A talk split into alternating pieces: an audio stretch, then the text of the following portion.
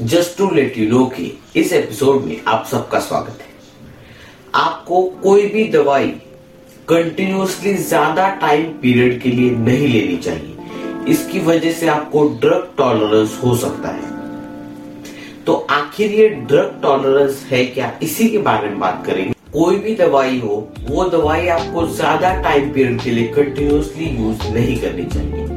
इसके पीछे वजह ये है कि इसके वजह से आपको ड्रग टॉलरेंस हो सकता है। फॉर एग्ज़ाम्पल हम लेते हैं पेन किलर का एग्ज़ाम्पल तो कोई भी पेन किलर है आप फॉर एग्ज़ाम्पल की मुझे कुछ चोट लग गई और मैंने पेन किलर ले ली वो है 500 हंड्रेड की एक टैबलेट तो पहली बार मुझे दर्द हुआ तो मैंने एक टैबलेट ले ली और उसके वजह से और उसकी वजह से मुझे रिलीफ मिल गया। मेरे सा, मेरा सारा जो पेन था वो चला गया।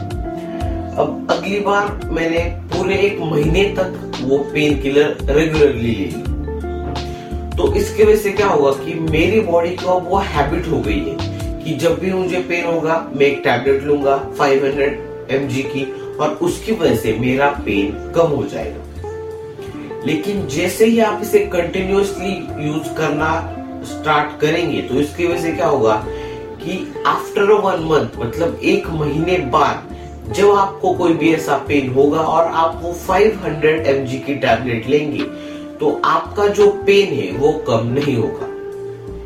इसका मतलब अगर आप उसे रेगुलरली ले रहे हैं तो एक महीने बाद वही सेम रिज़ल्ट आपको मिलने के लिए आपको 600 हंड्रेड सेवन हंड्रेड ऐसी ज़्यादा स्ट्रेंथ की टैबलेट लेनी पड़ेगी।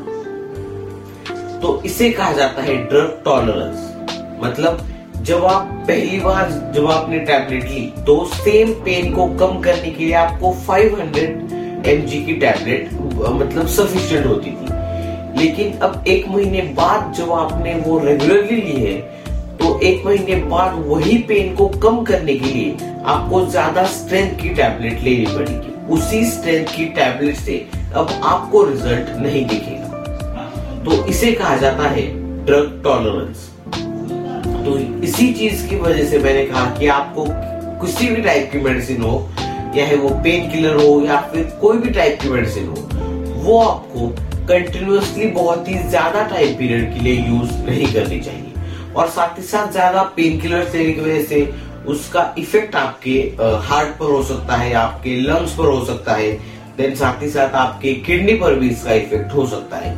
तो कोई भी मेडिसिन हो वो आपको एक ज़्यादा टाइम पीरियड के लिए यूज़ नहीं करनी चाहिए। कुछ टाइम के बाद आपको उसे यूज़ करना बंद कर देना चाहिए ताकि आपको ये ड्रग टॉलरेंस का प्रॉब्लम ना हो।